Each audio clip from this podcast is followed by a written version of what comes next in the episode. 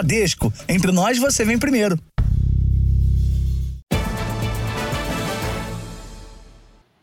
Olá, boa noite. Boa noite para você. Com medo da violência, muitas pessoas recorrem a sprays de pimenta e aparelhos de eletrochoque para defesa pessoal. O uso desses dispositivos não é regulamentado e pode apresentar riscos à saúde. Na região central de São Paulo, o barulho ajuda a anunciar o produto. O vendedor tenta chamar a atenção dos clientes. São oferecidos três modelos com preços que vão de 100 a 120 reais. Máquinas de eletrochoque e sprays de gás lacrimogênio atraem pessoas que querem se defender dos criminosos. Mas o uso inadequado pode trazer riscos. Se sendo usadas de forma incorreta, elas podem causar ferimentos graves e até mesmo a morte. Então, é importante que quem adquira essas armas saiba como vai usá-las e tome os devidos cuidados. A arma de autodefesa também é usada por criminosos. Esta mulher, que não quer se identificar, foi assaltada na saída de uma estação do metrô no centro da capital paulista. Um homem é, veio de frente e puxou a minha bolsa. Como um ato de reflexo, eu segurei a bolsa e aí ele me deu um choque no braço e eu continuei segurando. Ele me deu um choque no pescoço e eu desmaiei. Ela foi socorrida e ficou quase uma hora desacordada. O criminoso ainda não foi encontrado. Hoje, apenas as pistolas de choque usadas à distância pelas forças de segurança são monitoradas e têm o controle fiscalizado pelo Exército. Um projeto de lei que regulamenta o uso de equipamentos não letais para civis tramita no Congresso desde 2021. A venda descontrolada, sem nota fiscal, pode ser um risco até para aqueles que compram o produto. Muitas vezes ele está é, com um produto falsificado, um produto contrabandeado, um produto de má qualidade. Então, isso daí dobra o risco da pessoa adquirir um produto que vai fazer mal a ela mesma. Veja agora outros destaques do dia. Tiro de fuzil mata morador dentro de casa em comunidade do Rio de Janeiro. Mais de 50 pessoas vão parar no hospital após vazamento de amônia no Rio Grande do Norte. Filho de presidente da Colômbia é preso por suspeita de corrupção e lavagem de dinheiro. Animais silvestres desfilam em áreas urbanas no Mato Grosso do Sul. São Paulo acerta a contratação do meia colombiano Rames Rodrigues.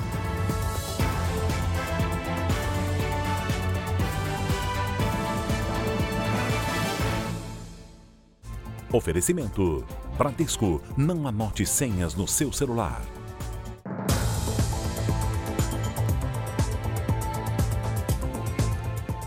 Um morador de uma comunidade da zona oeste do Rio de Janeiro morreu ao ser atingido por uma bala perdida dentro de casa. A polícia investiga de onde partiu o disparo. A família assistia televisão quando Nivaldo Alves de Lima, de 50 anos, se levantou para ir ao banheiro. Foi quando um tiro de fuzil atravessou a parede da casa e atingiu o auxiliar de serviços gerais. Nivaldo era morador da comunidade da Chacrinha, na Praça Seca, zona oeste do Rio. Morador dentro da favela agora, uma hora dessa. Ele chegou a ser socorrido e levado para o hospital, mas não resistiu. Por volta de meia-noite, 10, meia-noite aqui, a gente ouviu dois disparos de fuzil. Muito, muito, muito forte, muito intenso parecia que ser dentro da minha casa, dentro da minha varanda. Não havia operação policial na região no momento em que a vítima foi baleada. A Polícia Civil vai investigar de onde partiu o disparo. A comunidade da Chacrinha sofre com a violência causada pela disputa territorial entre traficantes e milicianos. Os tiroteios são frequentes, deixando os moradores no meio do fogo cruzado. Somente este ano, 93 pessoas foram vítimas de balas perdidas na capital e na região metropolitana do Rio. 30 morreram. O número é o maior dos últimos quatro anos.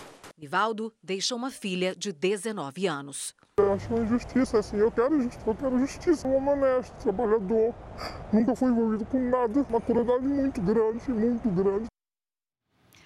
Durante a noite, as ruas desertas viram cenário para um passeio de diferentes tipos de animais silvestres. Em algumas cidades, em Mato Grosso do Sul, é cada vez mais comum encontrar lobos, tatus e tamanduás circulando pelas calçadas. São cerca de sete resgates por dia em áreas urbanas do estado. O tamanduá bandeira parecia bem tranquilo quando foi flagrado em um passeio noturno pelas ruas de Naviraí. Dias depois, na mesma cidade, a visita inusitada foi de um lobo-guará. Que é Mato Grosso do Sul. Já em Coxim, na região norte, quem deu as caras foi um tatu canastra. A espécie considerada a maior do mundo é rara e ameaçada de extinção. O tatu canastra é naturalmente extremamente raro. Mesmo no Pantanal, nos melhores hábitats, ele naturalmente é muito raro. Você pode ver o, que ele está andando na ponta das unhas e você pode ver na, nas patas anteriores, olha como ele está andando. A gente brinca que é praticamente uma bailarina andando. Arnaud é francês e pesquisa a fauna brasileira há 25 anos. Às vezes também eles estão tentando dispersar, mudar naturalmente da área de vida. E aí eles seguem os córregos, a vegetação nativa e isso leva eles dentro da cidade. A Polícia Militar Ambiental daqui de Mato Grosso do Sul capturou ano passado 2 mil animais silvestres em áreas urbanas. Este ano, os resgates já passam de 1.500. Na maioria dos casos, os animais estavam saudáveis e foram devolvidos à natureza. Em qualquer situação, ao se deparar com um animal silvestre, a orientação é não se aproximar essa aproximação, essa manipulação pode levar a um estresse muito grande. Né? Em algumas situações, o animal ele vem até a óbito de tão estressante que é essa captura. Então, em situações que é indicado a captura, acione o órgão competente, acione a Polícia Militar Ambiental.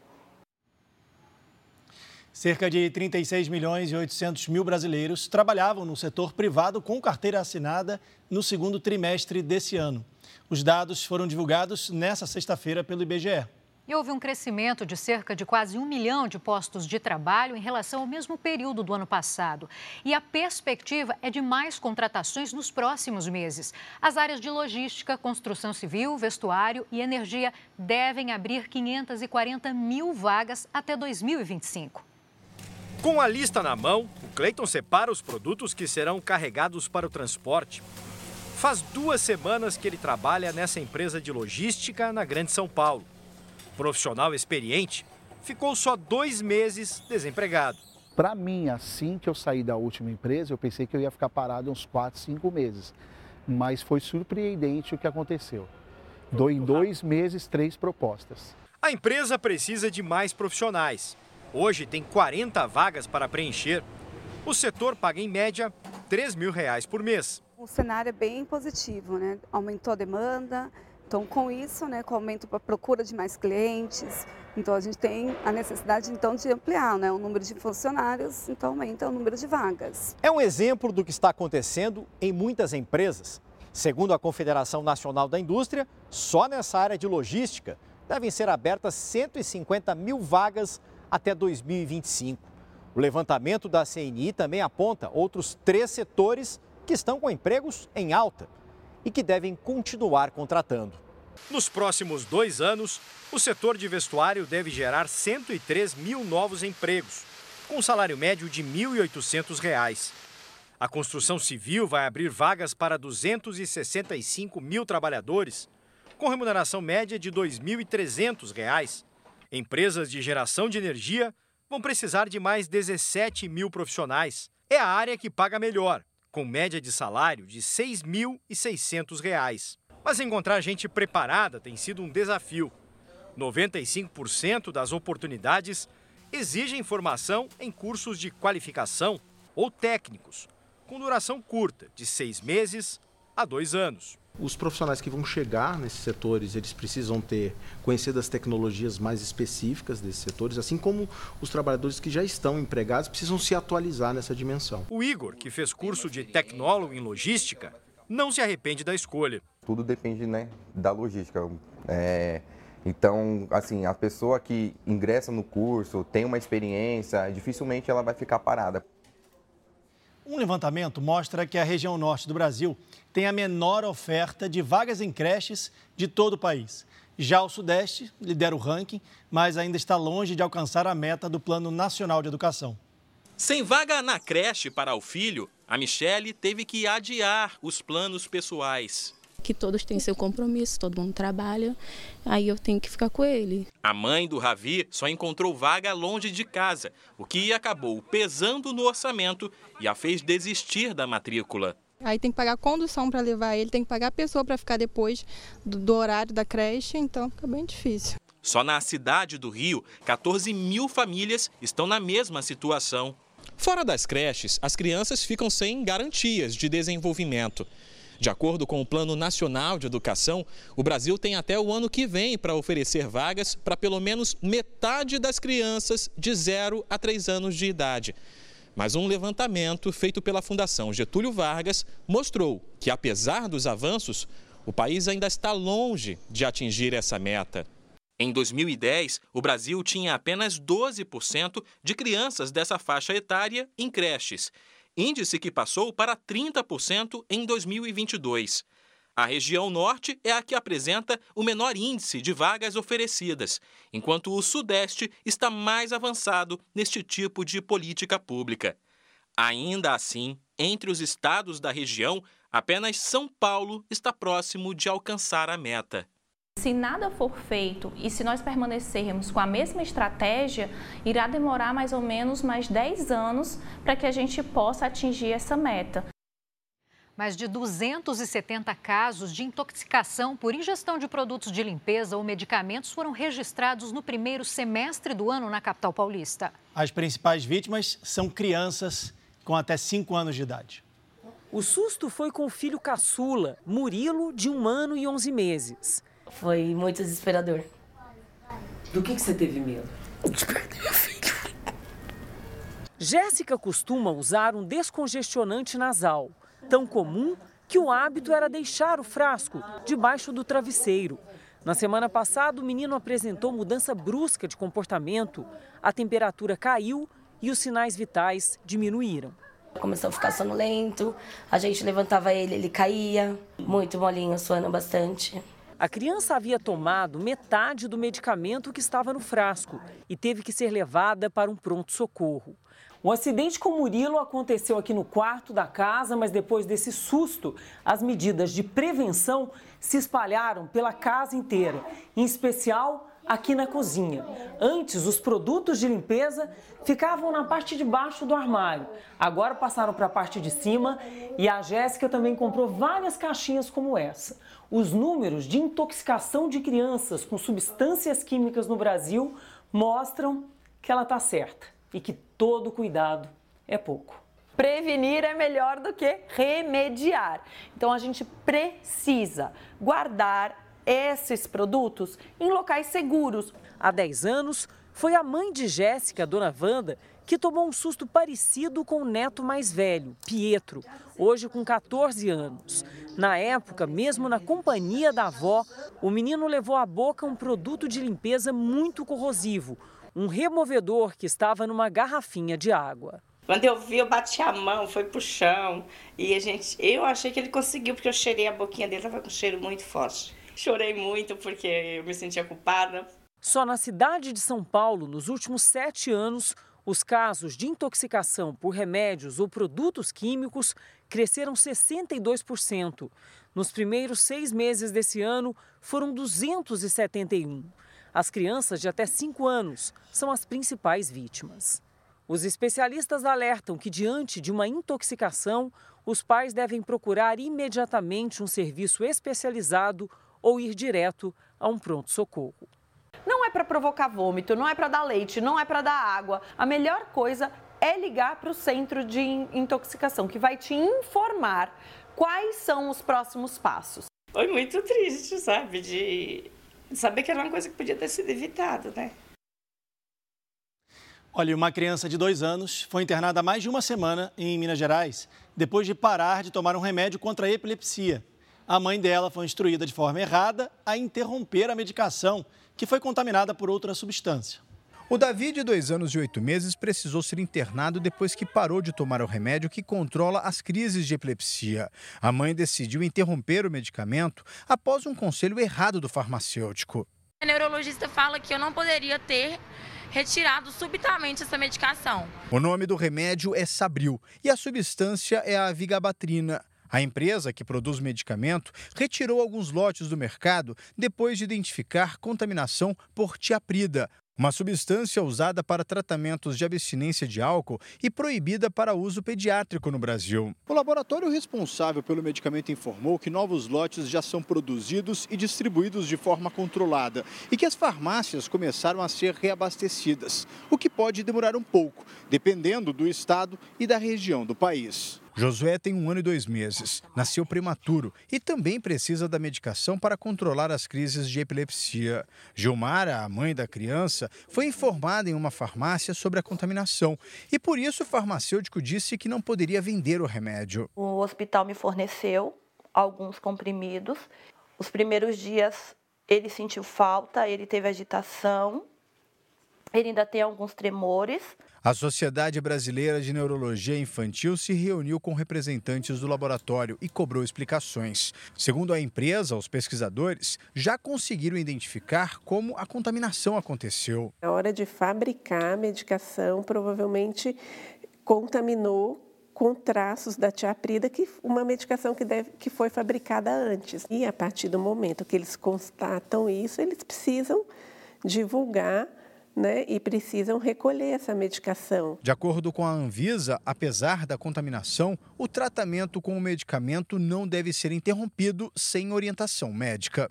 Entre o risco de você deixar de tomar o produto Sabril, ele é maior do que o risco que a tiaprida existente pode ocasionar ao paciente. Continue a tomar o medicamento e na, na, na existência de algum evento adverso é, observado que comunique ao médico e comunique à empresa. A doença em si já, já nos coloca uma corrida contra o tempo. E essa situação nos coloca para correr atrás de um tempo que a gente não tem. Câmeras de segurança registraram um momento em que uma caminhonete desgovernada bate na traseira de outro veículo em Aracaju, Sergipe. Em seguida, o carro ainda subiu no canteiro central e só parou quando bateu numa árvore. O motorista da caminhonete é um delegado. A Polícia Civil investiga as circunstâncias do acidente. O primeiro-ministro da Polônia disse que combatentes do grupo Wagner estão perto da fronteira do país. Centenas de mercenários se agrupam em um acampamento militar em Belarus. O grupo paramilitar russo que se rebelou contra o presidente Vladimir Putin estaria perto da cidade de Grodno, em Belarus, próximo à divisa com a Polônia. Segundo o premier Mateusz Morawiecki, há risco de mercenários estarem disfarçados de guardas de fronteira para ajudar imigrantes ilegais a entrarem no território e desestabilizar a Polônia. Mais de mil soldados poloneses já reforçam a região. Hoje, um ataque aéreo russo matou duas pessoas na região de Zaporizhia, no sul da Ucrânia. O filho do presidente da Colômbia, Gustavo Petro, foi preso por suspeita de corrupção. O crime estaria relacionado à campanha presidencial. Nicolás Petro, que é deputado, foi preso junto com a ex-mulher numa investigação sobre enriquecimento ilícito e lavagem de dinheiro. A ex-companheira acusou o Nicolás de ter recebido o equivalente a 585 mil reais de narcotraficantes. Segundo ela, o dinheiro destinado para a campanha presidencial foi usado pelo ex-marido para manter uma vida luxuosa. Após a notícia, o presidente colombiano afirmou numa rede social que não vai intervir ou pressionar as decisões da justiça. Várias entidades e sindicatos de Portugal anunciaram que vão entrar em greve na semana que vem. É um protesto contra os gastos públicos por causa da visita do Papa Francisco ao país.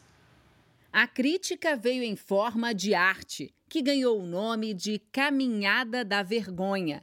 As imagens são do artista plástico Bordalo II, que criou um tapete com notas gigantes de 500 euros no local que vai receber o Papa Francisco na semana que vem em Lisboa. Segundo o autor, Essa é uma forma de questionar os gastos com a chamada Jornada Mundial da Juventude, um evento católico que terá um custo estimado em 830 milhões de reais. Grande parte é financiada pelos cofres públicos do governo português. O investimento é realizado em um momento delicado para a economia do país. Como é que de repente, no meio de tanta crise, há uma verba gigante para patrocinar o Festival do Papa? Muitos setores da sociedade portuguesa já se manifestaram contra o evento católico. Ele acontece no momento em que o país enfrenta um aumento do custo de vida com a alta dos juros e da inflação. Vários trabalhadores já anunciaram greve para a próxima semana durante o evento, entre eles profissionais da saúde, educação, limpeza e segurança. Além das paralisações, a expectativa é de transtorno no trânsito de Lisboa, já que algumas vias ficarão bloqueadas. Vai haver mais confusão para ir para o trabalho, não é? Já estamos aqui a fazer alguns planos para desviar-nos das estradas que são mais complicadas. Ah, deve ser um caos. Eu vou embora. Na sexta-feira está programado um protesto contra o evento. Além dos gastos milionários, os portugueses reclamam da falta de ação da Igreja Católica e das autoridades contra os casos de abuso de crianças por padres e bispos. Segundo um relatório independente, só em Portugal, cerca de 5 mil pessoas foram vítimas de pedofilia nas últimas sete décadas. Antônio Grosso está entre elas. Foram situações que, que me traumatizaram muito toda, durante toda a minha adolescência. E nas Jornadas Mundiais da Juventude, em vez de pôr essa juventude alerta sobre a possibilidade dessas coisas ocorrerem no, no âmbito da Igreja Católica, em vez de chamar a atenção para isso, não. Fica encoberto, não faz parte do programa. Mais de 100 padres suspeitos de abuso sexual infantil continuam trabalhando em cargos religiosos no país. Um incêndio atingiu o apartamento onde estava a atriz e apresentadora Maísa Silva, no Recife, Pernambuco. A suspeita é de que o fogo tenha sido provocado por um curto-circuito em um ar-condicionado. Os bombeiros resgataram duas pessoas e um cachorro. A equipe que trabalha para a atriz fez uma postagem tranquilizando os fãs. Ninguém se feriu. Uma mulher morreu e uma criança ficou ferida em um acidente entre um carro e dois ônibus em São José dos Campos, interior de São Paulo. As duas estavam no veículo de passeio. A criança precisou ser resgatada de helicóptero. Um brasileiro, que podia ser considerado o mais velho do mundo, morreu em Minas Gerais por falência múltipla dos órgãos. Segundo o registro de nascimento, José Paulino Gomes tinha 127 anos. O livro dos recordes afirma que a pessoa mais velha do mundo é uma mulher que vive nos Estados Unidos e tem 115 anos. O sábado foi chuvoso no Sudeste, entre São Paulo e Espírito Santo. A Lidiane Sayuri já está aqui com a gente. Essa chuva nessa época do ano é atípica, Lid, para a região? Boa noite. É sim, Giovana. Boa noite para você, Leandro. Boa noite. Boa noite a todos que nos acompanham. E agora a frente fria subiu no mapa, está lá entre o Espírito Santo e a Bahia. Nesta época, o ar seco costuma dificultar a aproximação de frentes frias. Por isso, essa chuva é considerada fora do comum. Amanhã, essas instabilidades perdem força e a previsão é de tempo firme na maior parte do Brasil. À tarde, a umidade do ar fica abaixo do ideal no Sudeste, no Centro-Oeste e no Nordeste. Em todas as áreas destacadas do mapa, o ar seco e as temperaturas elevadas aumentam o risco de queimadas. Em Florianópolis, máxima de 20 graus. Em Belo Horizonte, 24. Em Cuiabá, faz 35. Em Salvador e em Boa Vista, 30. Em Fortaleza, 32 e até 34 em Rio Branco. Em Natal e em São Paulo, a chuva leve acontece de madrugada. A partir da tarde, tempo firme e máximas de 30 e de 21 graus. No Rio de Janeiro, chove fraco a qualquer hora e faz 24. Em Brasília, muito sol e até 28 graus. Hora do nosso tempo delivery. O Kleber de Cianorte, no Paraná, quer saber como é que fica o tempo lá, Lid. Vamos lá, Leandro. Oi, Kleber, boa noite. Olha, os próximos dias seguem com sol e temperaturas cada vez mais altas. No domingo e na segunda, máxima de 25 graus. Na terça, faz até 27. O Gustavo é de Fernando Prestes, no interior de São Paulo. Como é que fica o tempo? Opa, Gustavo, seguinte, nada de chuva por aí também, viu? Logo cedo, aquele friozinho de 14, 15 graus. À tarde, a temperatura sobe e faz até 27 no domingo e 28, tanto na segunda quanto na terça. Faça como eles e peça também previsão personalizada. Basta utilizar a hashtag você no JR pelas redes sociais.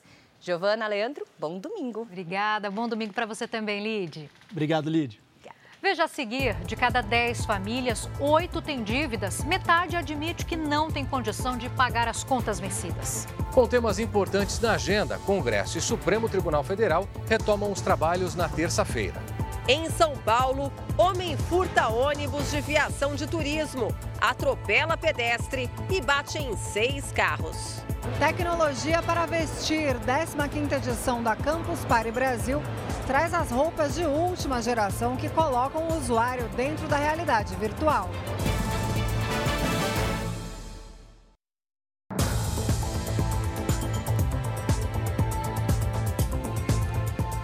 Congresso e Supremo Tribunal Federal retomam os trabalhos na próxima terça-feira com temas importantes e que envolvem muita disputa política. A discussão desses assuntos vai ser um teste para a articulação do governo. A retomada dos trabalhos no Congresso será focada na agenda econômica do governo. O presidente da Câmara, Arthur Lira, já disse ao presidente Lula que pretende votar o arcabouço fiscal em 9 de agosto. No Senado, a reforma tributária deve começar a ser debatida na onda dos bons resultados econômicos. O ministro da Fazenda, Fernando Haddad, quer aproveitar o aumento das notas de crédito concedidas pelas agências internacionais de risco e a queda da inflação, do desemprego e do dólar para avançar no tema. Mas o caminho das pautas no Congresso depende também da articulação do governo, principalmente na Câmara, onde a base governista é mais frágil. Para mudar esse quadro, o presidente Lula vai acelerar a reforma ministerial, ampliando o espaço de partidos do chamado Centrão no primeiro escalão do governo. O primeiro a ser acomodado foi o deputado Celso Sabino, do União Brasil, que toma posse como ministro do Turismo na quinta-feira. Também na quinta, Cristiano Zanin, indicado pelo presidente Lula para o Supremo Tribunal Federal, irá tomar posse na corte. A semana também começa intensa no STF. Já na terça-feira, os ministros devem julgar se é válida a alegação de legítima defesa da honra em casos de feminicídio. No dia seguinte, retoma a análise da descriminalização do pote de drogas para consumo pessoal. Ainda em agosto, o julgamento de quatro ações que questionam a figura do juiz de garantias será retomado. Com menos de dois meses de gestão pela frente, a presidente do Supremo, Rosa Weber, espera conseguir retomar também a discussão do marco temporal para a demarcação de terras indígenas, que foi suspensa a pedido do ministro André Mendonça. Rosa se aposenta em setembro, antes de completar 75 anos, idade limite para permanecer no tribunal. Ela será substituída pelo ministro Luiz Roberto Barroso. Os bombeiros ainda fazem buscas pelo corpo de uma das vítimas da explosão de um silo de grãos de uma cooperativa da cidade de Palotina, no Paraná. Hoje, o ministro do Desenvolvimento Agrário, Paulo Teixeira, visitou o local. O ministro viu de perto a destruição no silo de secagem de grãos que explodiu na última quarta-feira, matando oito pessoas e ferindo outras onze. Sete vítimas eram trabalhadores haitianos. Um ainda não foi encontrado. Paulo Teixeira disponibilizou serviços federais para ajudar a Prefeitura de Palotina no apoio à cooperativa e aos moradores da cidade. De cada 10 famílias no Brasil, oito têm dívidas e quatro admitem que não têm condição de pagar as contas que já venceram. Dois programas do governo federal garantem uma nova chance para quem precisa quitar o que deve. Sueli deve cerca de 7 mil reais e está com o nome na lista de devedores. A maior parte da dívida veio de um financiamento para comprar um carro em 2018. No ano seguinte, ela perdeu o emprego e as parcelas de 199 reais não couberam mais no orçamento. O cartão de crédito também deixou de ser pago. Não tinha como a gente poder pagar, né? E fora que aí tem criança pequena, aí o que trabalha, que ganha fora, é, só dá para manter em casa, então não dá para quitar as dívidas. Sueli não está sozinha. Em média, oito em cada dez famílias têm dívidas, segundo a Confederação Nacional do Comércio. Dever não é necessariamente um problema, mas não conseguir quitar os compromissos, sim. O mesmo estudo apontou que 29% das famílias estão com pagamentos atrasados. Quatro em cada dez admitiram que não têm condições de pagar as dívidas dos meses anteriores. É a maior proporção desde agosto de 2021. Os juros altos são o principal motivo. A inadimplência vem crescendo, a gente tem tido cada vez mais famílias com atrasos, com atrasos há mais tempo. E, naturalmente, os juros, os juros mais altos, sem ainda uma perspectiva de queda, principalmente os juros de mercado, e com a inadimplência alta, fica mais difícil dos juros de mercado caírem, apontarem uma tendência de queda. Então, esses juros elevados vão continuar dificultando aí a quitação dessa dívida mais antiga. E o cartão de crédito é o maior perigo. O Banco Central calculou que a taxa média de juros para quem não consegue pagar toda a fatura à vista alcançou 437% ao ano. Isso significa que uma dívida de mil reais pode ser multiplicada por cinco, superando cinco mil reais em menos de um ano. Neste cenário, o governo federal investe em duas frentes para devolver o poder de compra a cerca de 70 milhões de brasileiros. A primeira é limpando o nome do contribuinte pelo Desenrola Brasil. A outra é fazer um acordo para quitar as dívidas pelo programa Renegocia.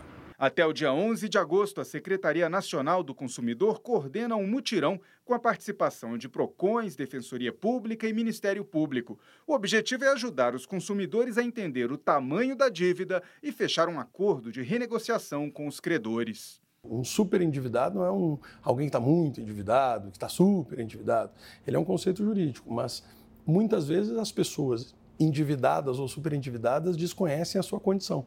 Né? Acabam entrando numa ciranda de obtenção de crédito, pagamento de dívida, e, e isso atrapalha a sua condição de vida. Né? Então, é justamente com o objetivo de tratar o superendividamento, prevenir o superendividamento e assessorar a população uh, na renegociação das, de, de dívidas é que existe o Renegocia.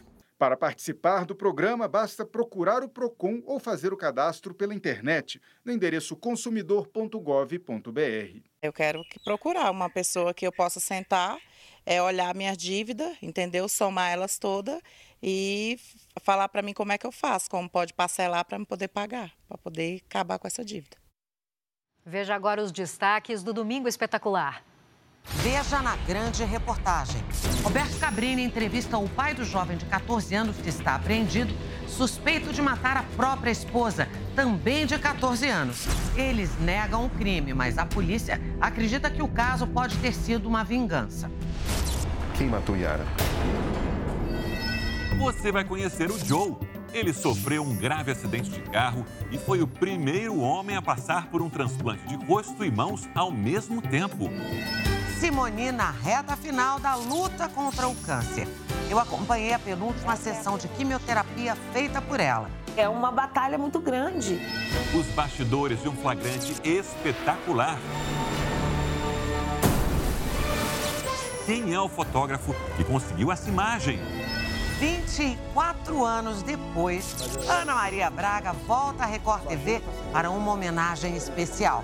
As lembranças do início da carreira e as revelações de uma das maiores apresentadoras do Brasil. Eu aprendi muito de televisão naquela época, de televisão ao vivo, né?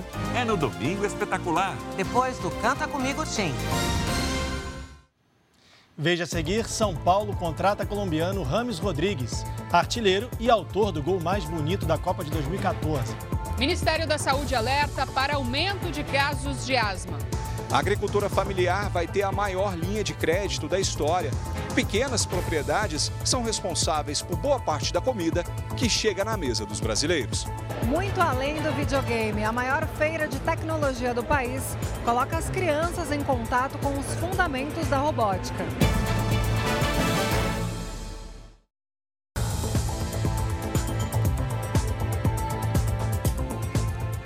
O homem que furtou um ônibus de turismo e causou um acidente na Grande São Paulo assumiu que estava alcoolizado.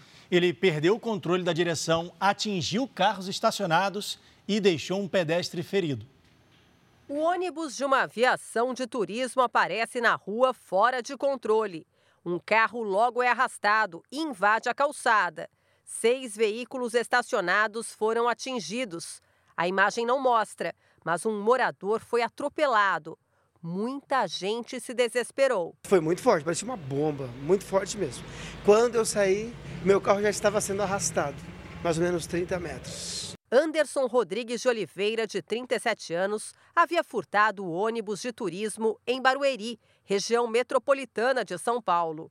Ele ainda deu a marcha ré e tentou escapar, mas foi cercado por pessoas que estavam no local e acabou preso. Queria fugir com o ônibus, só que o pessoal tentando pegar ele, acelerando o ônibus e o pessoal tentava pegar ele, puxar pela camisa.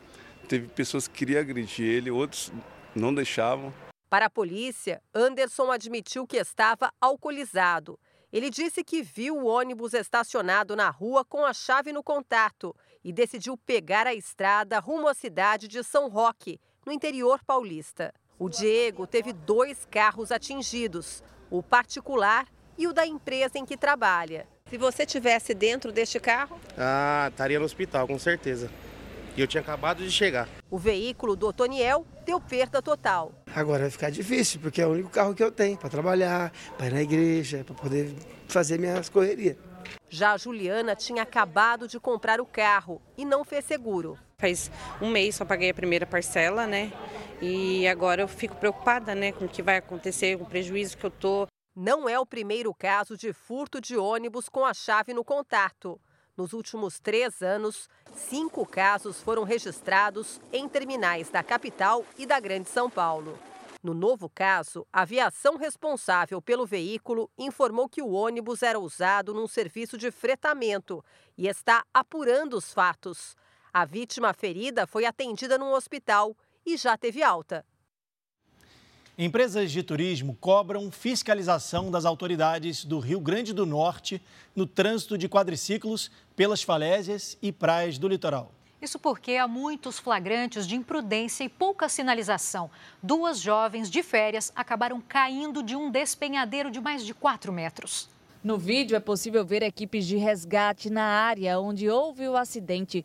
O Corpo de Bombeiros em Natal foi acionado. Talvez até numa baixa velocidade elas deviam estar, a gente não tem como precisar isso, mas a, o que de certo é que a vegetação ela fez um, uma frenagem mesmo dessa queda. Duas irmãs do Rio de Janeiro vieram passar as férias na Praia de Pipa, que fica a 80 quilômetros de Natal, capital do Rio Grande do Norte. A mais velha pilotava o veículo no momento do acidente. Ela está internada. Já a irmã mais nova recebeu alta. Esse é o local exato onde aconteceu o último acidente. Essa área fica um pouco mais distante do Chapadão, que é o principal ponto turístico da Praia de Pipa. Aqui a área também é de falésias. Desse ponto que nós estamos até a areia da praia, há uma altura de aproximadamente 4 metros. Em todo o trecho das falésias, os veículos circulam livremente. A altura chega a 30 metros. Alguns turistas se arriscam. Este foi flagrado pilotando com o celular na mão. Tem pessoas que é imprudente, bebem. Desde 2021, existe uma lei municipal que regulamenta o licenciamento de passeios de quadriciclos. 30 empresas são autorizadas a executar o serviço. Os turistas precisam passar por um teste em uma pista específica. A regra principal é ser habilitado e ter maior de maior de 18 anos, né? Jefferson, turista do Piauí, foi reprovado.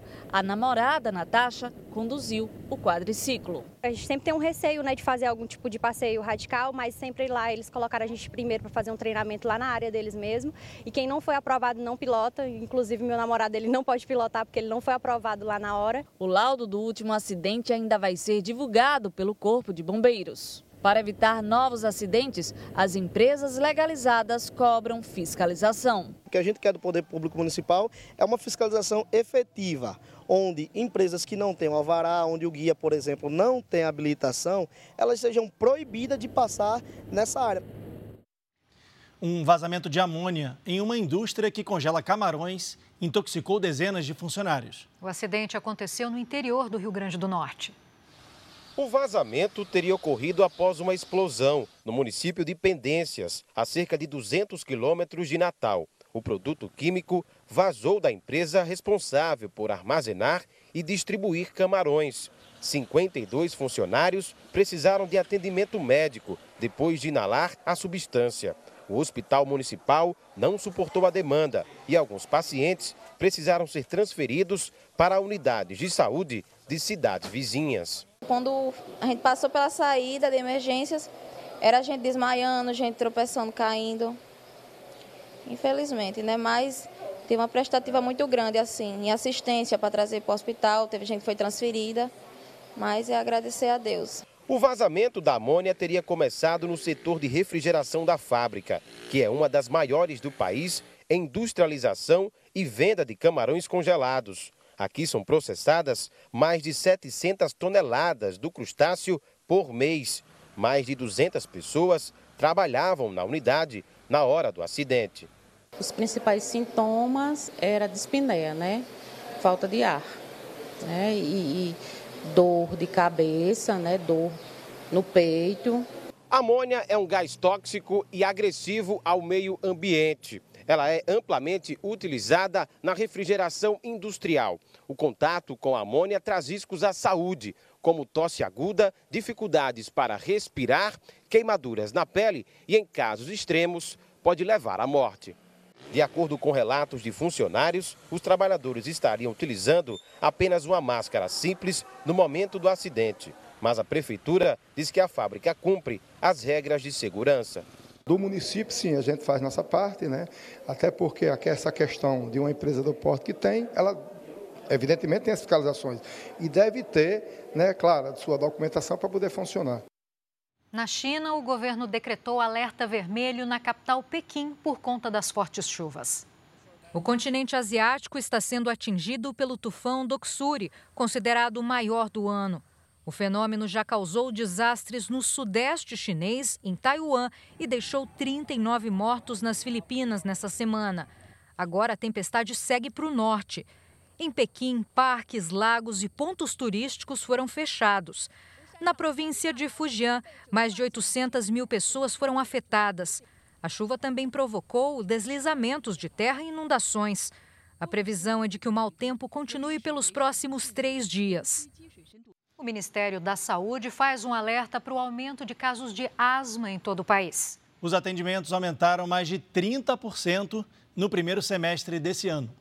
A Vera, que mora em Porto Alegre, tem 60 anos e desde a adolescência faz tratamento para asma. Uns 17, 18 anos que eu comecei a ter as crises fortes, né?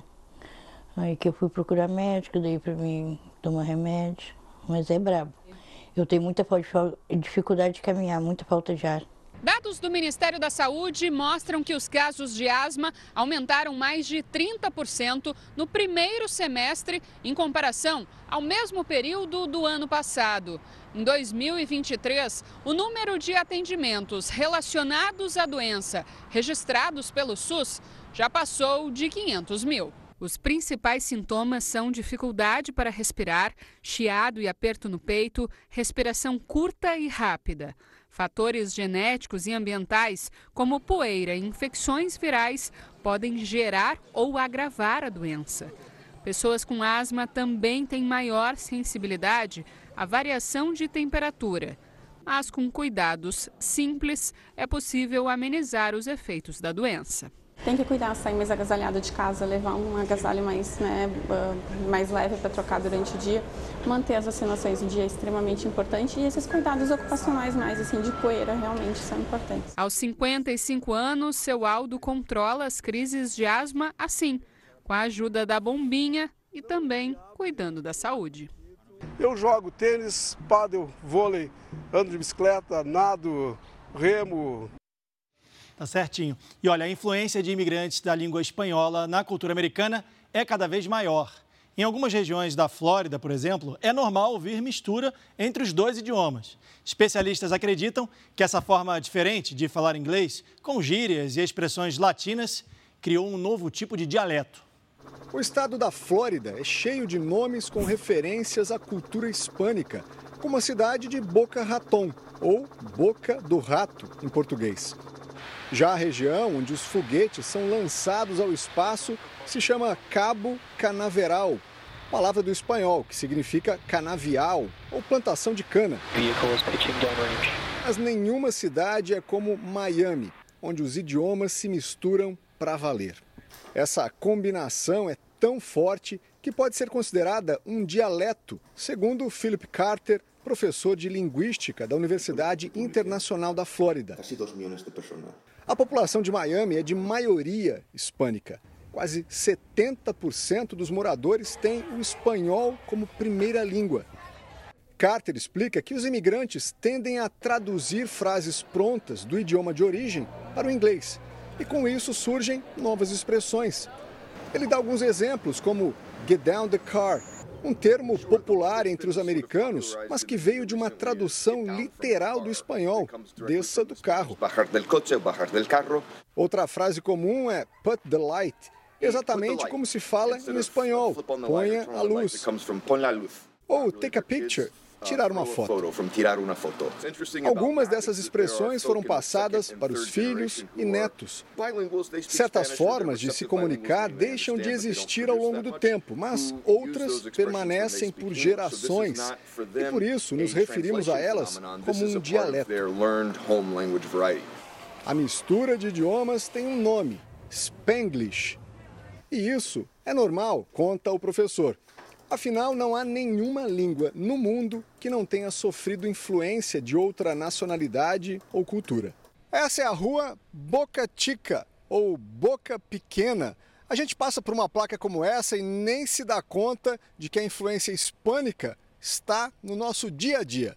Em Miami, esse fenômeno começou no final dos anos 50, com a chegada de imigrantes cubanos que deixavam a ilha em busca de uma vida melhor aqui nos Estados Unidos. Quem vive na região já está acostumado. Esta moradora diz que a maioria das conversas começa em inglês, mas de repente eles perguntam: Você fala espanhol? E continuam misturando, vai e volta, é meio cômico. Então eu já sei e entendo. Vou com o fluxo e eles se divertem. É meio engraçado. Uma explosão em um depósito de fogos de artifício deixou nove mortos e mais de 100 feridos na Tailândia. Casas e comércios foram danificados. A suspeita é de que o acidente tenha sido causado por obras no prédio. O ministro da Defesa da Austrália anunciou que quatro soldados estão desaparecidos depois da queda de um helicóptero na região costeira. Eles participavam de um treinamento junto a 30 mil soldados de outras nações. Destroços da aeronave foram encontrados no mar. A França suspendeu o apoio financeiro ao Níger depois do golpe militar que derrubou o presidente Mohamed Bazoum nesta semana. Os Estados Unidos ameaçam fazer o mesmo. As autoridades francesas pediram um retorno imediato à ordem constitucional no país africano e também a volta do presidente ao cargo. Um fenômeno social que leva as pessoas a se isolar em casa tem se transformado num grave problema para países como o Japão e a Coreia do Sul. Os governos locais pagam para que essas pessoas saiam de casa e voltem a conviver em sociedade. Um valor equivalente a cerca de R$ 2.400 por mês é dado a cada pessoa que vive reclusa na Coreia do Sul. São 340 mil pessoas de 19 a 39 anos nessas condições, que nunca saem de suas casas e até de seus quartos. Vivem isoladas do mundo exterior, não trabalham, nem estudam. Esta mulher explica que a situação no país vizinho é tão grave quanto no Japão. Segundo ela, os jovens são cobrados a entrar numa boa faculdade e, se não conseguem, fica difícil conseguir trabalho. Por vergonha, muitos acabam se fechando. A solução encontrada pelo governo sul-coreano para trazer esses reclusos de volta à sociedade foi dar dinheiro, que pode ser usado para cuidados com a saúde, capacitação e até para cirurgias plásticas. A Coreia do Sul que luta contra uma das taxas de natalidade mais baixas do mundo, faz de tudo para tentar convencer os jovens reclusos a sair de casa. A questão é séria e pode diminuir a produtividade do país. Mas a grande dúvida é se apenas entregar dinheiro à população vai resolver o problema. No Japão, onde o número de reclusos é maior do que na Coreia do Sul, o governo investe o equivalente a 756 bilhões de reais em projetos para a prevenção do isolamento social. O país registra 1 milhão e 460 mil casos de isolamento na faixa etária dos 15 aos 64 anos. O transtorno é considerado uma combinação de isolamento físico e sofrimento psicológico. Especialistas afirmam ainda que a vida online, com fluxo constante de informação, contribui para o aumento de casos. Sofro de esquizofrenia e até uns 26 ou 27 anos eu me tratei num hospital psiquiátrico. Diz este homem que está conseguindo superar a reclusão graças à ajuda de um grupo de teatro. Enquanto este ex-recluso diz que a dificuldade na comunicação tem sido o principal desafio para conseguir um trabalho. Os dois estão entre os poucos que se encorajaram a participar pessoalmente da peça. Outros reclusos usam robôs para atuar virtualmente. A obra, liderada por artistas franceses, procura respeitar o desejo de isolamento dos participantes, mas, ao mesmo tempo, dá a chance para que todos se sintam à vontade longe dos olhos da exigente sociedade na qual vivemos. A agricultura familiar é a principal responsável pelo abastecimento de alimentos no Brasil. Este ano, o governo destinou o maior volume de recursos da história aos agricultores que levam à mesa do consumidor produtos cultivados de maneira saudável. O pedaço de terra é pequeno, pouco mais de 4 hectares.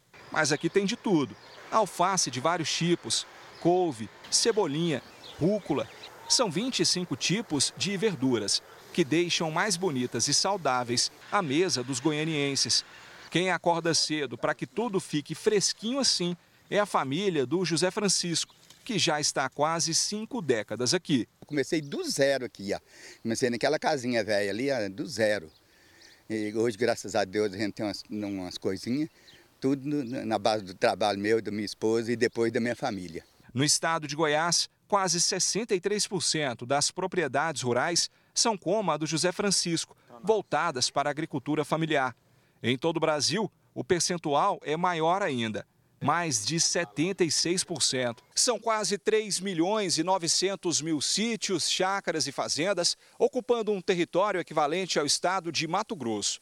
Se todos os agricultores familiares do Brasil formassem um país, seria o oitavo maior produtor de alimentos do mundo. Quase metade das propriedades está na região Nordeste. Em seguida, vem o Sudeste, Sul, Norte e Centro-Oeste.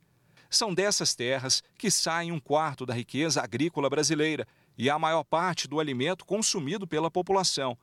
Para o próximo Plano Safra, anunciado pelo governo federal, a agricultura familiar vai contar com quase 72 bilhões de reais em linhas de crédito é o maior valor da história. O crédito rural é um dos pilares do desenvolvimento é, das unidades produtivas rurais para que os produtores possam acessar essas linhas que são diferenciadas com taxas de juros é, subsidiados. Também os produtores que adotarem em seus sistemas produtivos práticas de sustentabilidade, tem uma redução de 0,5% é, nessas taxas. Então é extremamente importante que esses produtores tenham acesso a esses recursos. O José Francisco sabe bem disso. Foi investindo na terra que a vida dele ficou bem mais fácil. A gente começou primeiro irrigando no regrador, era tudo na enxada, cavava, cavava canteiro, tudo na enxada, tudo, é tudo feito na mão. Hoje tem as máquinas para tudo.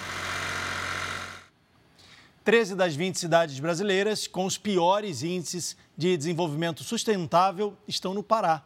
Belém é uma das três capitais com a pior avaliação. A cidade vai sediar a COP30, a Conferência da ONU sobre Mudanças Climáticas, e tem muitos desafios pela frente.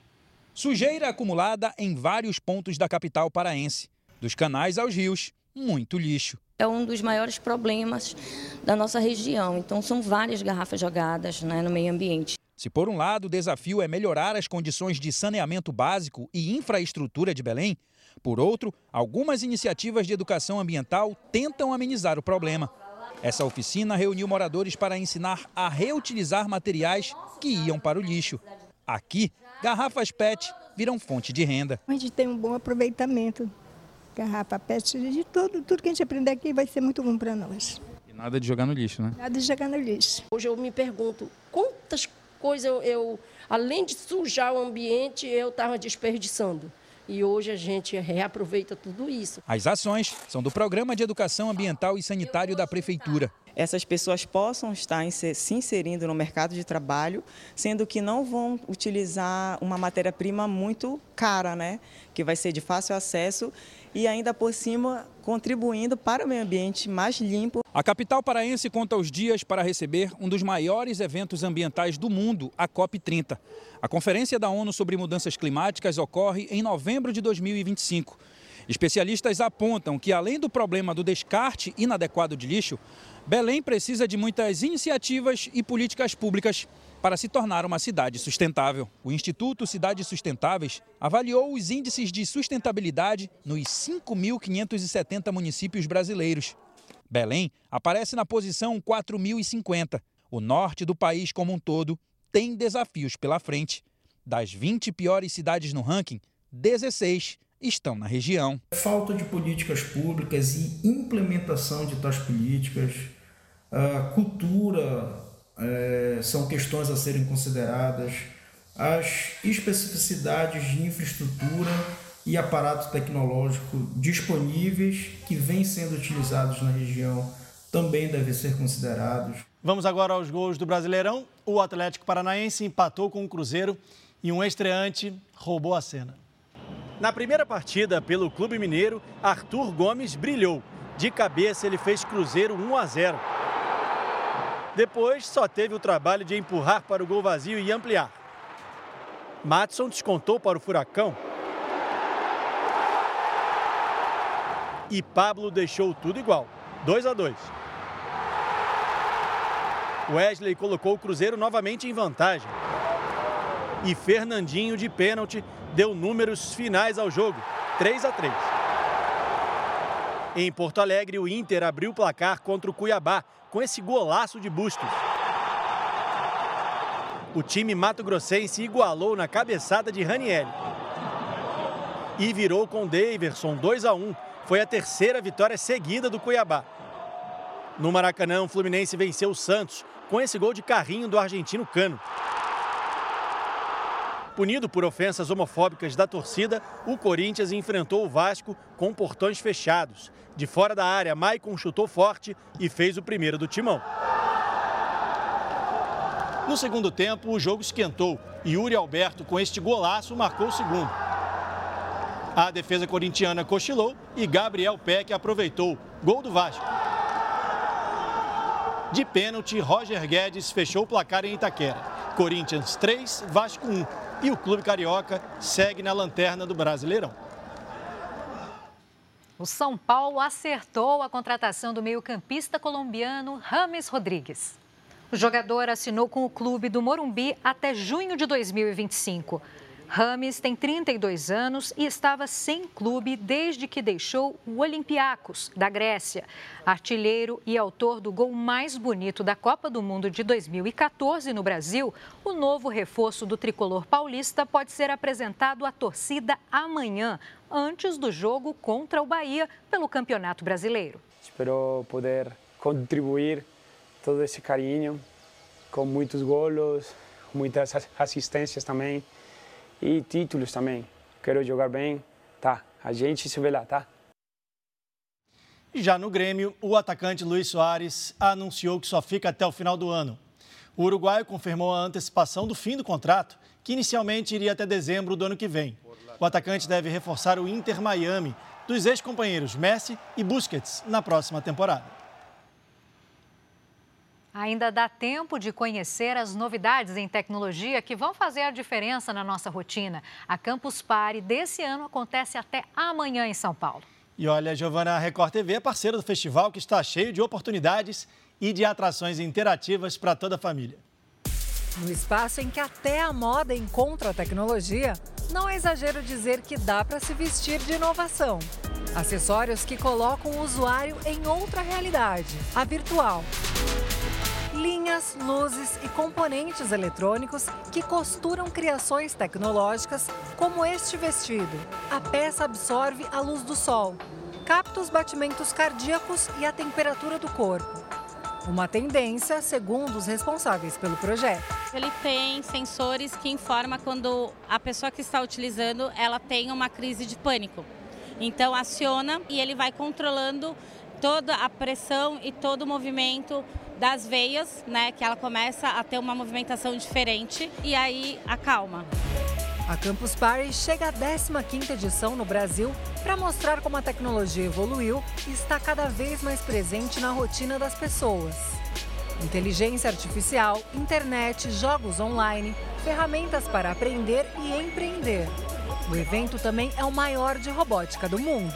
Sim, a nossa proposta é entregar tecnologia com qualidade, porque a tecnologia ela está presente hoje, mas com qual qualidade, com que senso crítico, como usar essa tecnologia da melhor maneira. Então essa é a reflexão que nós trazemos para o público e para os jovens, isso de maneira divertida, didática e lúdica.